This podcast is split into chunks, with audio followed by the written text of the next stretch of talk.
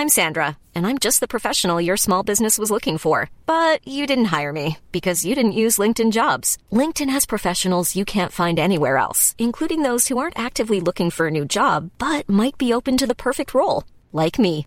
In a given month, over 70% of LinkedIn users don't visit other leading job sites. So if you're not looking on LinkedIn, you'll miss out on great candidates like Sandra. Start hiring professionals like a professional. Post your free job on linkedin.com/people today.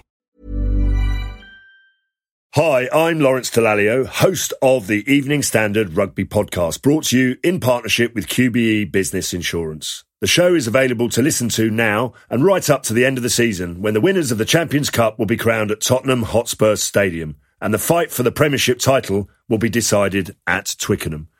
QBE is one of the world's leading insurers and they will help your business build resilience through risk management and insurance solutions. Subscribe and download now wherever you get your podcasts. Thanks for listening.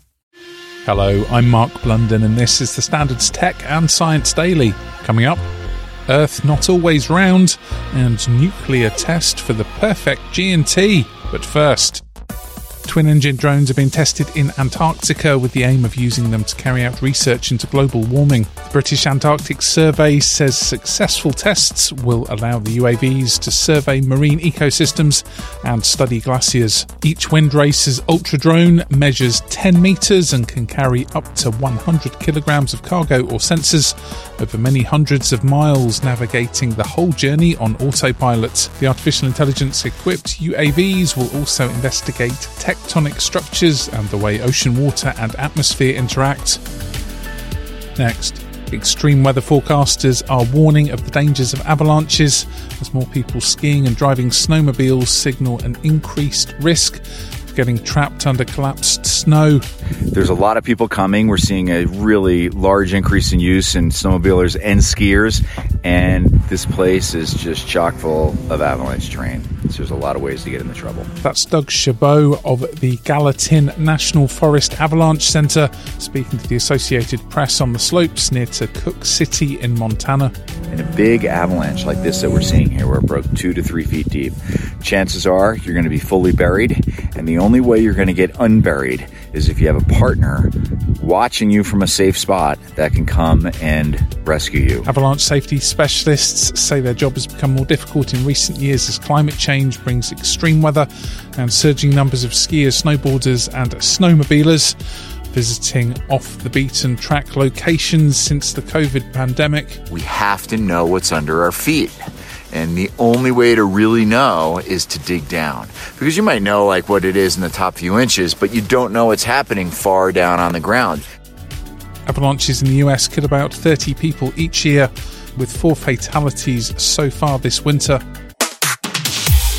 Now, a report by the Academy for Medical Sciences says many British children, after being failed without a healthy start to life, are suffering an appalling decline in their well-being. The study cites soaring rates of obesity and tooth decay, with nearly a fifth of five-year-olds suffering from rotten teeth, and it claims progress on improving child health has stalled. The report says a rise in infant mortality between 2014 and 2017 disproportionately impacted the poorest parts of the country and comes amid a decrease in child vaccination and rising demand for child mental health services. The Royal College of Paediatrics and Child Health said the document provides alarming evidence that the UK is failing too many of its children. Next. NASA has released some stunning images of Mercury like you've never seen the planet before, and it resembles something of a sparkling disco ball. The planet is shown from four angles, appearing to be illuminated in pink, purple, turquoise, and yellow. Stunning images were captured by NASA's Messenger space probe during its four year mission orbiting Mercury. The closest planet to the Sun would appear to us as dark grey but looks multicoloured because it's an approximation of the different wavelengths of light the human eye cannot process. Now, research by the University of Central Lancashire suggests that planet Earth may not have always been round and once even resembled the squashed shape of a Smartie chocolate in its early life. Scientists simulated how planets might form from the disks of gas around stars, which they say revealed newly formed planets appear to be flat rather than spherical. And even all these years later, the Earth itself is not perfectly round as it is squashed at the poles by about 0.3%. But the researchers say newborn protoplanets can be squished by around 90%. Protoplanet phase is thought to last between 1 and 5 million years of a planet's existence. Let's go to the ads. Stay there for more news from the world of tech and science. Plus, how chemically fingerprinting gin improves the tipple. Why not hit follow in the meantime and give us a rating? Hiring for your small business? If you're not looking for professionals on LinkedIn, you're looking in the wrong place. That's like looking for your car keys in a fish tank. LinkedIn helps you hire professionals you can't find anywhere else, even those who aren't actively searching for a new job but might be open to the perfect role. In a given month, over 70% of LinkedIn users don't even visit other leading job sites. So start looking in the right place. With LinkedIn, you can hire professionals like a professional. Post your free job on linkedin.com slash people today. This edition of Tech and Science Daily is brought to you by the AXA Startup Angel Competition. I'm Sharmadean Reid, founder and CEO of the Stack World, and I'm here to help you turn your business dream into reality. There are six chances to win the competition, including two top prizes of £25,000, mentoring from myself and leading UK founders, plus business insurance for a year thanks to AXA. Go to standard.co.uk forward slash AXA Startup Angel for details on how to enter and complete your entry by the 2nd of June 2024. Good luck.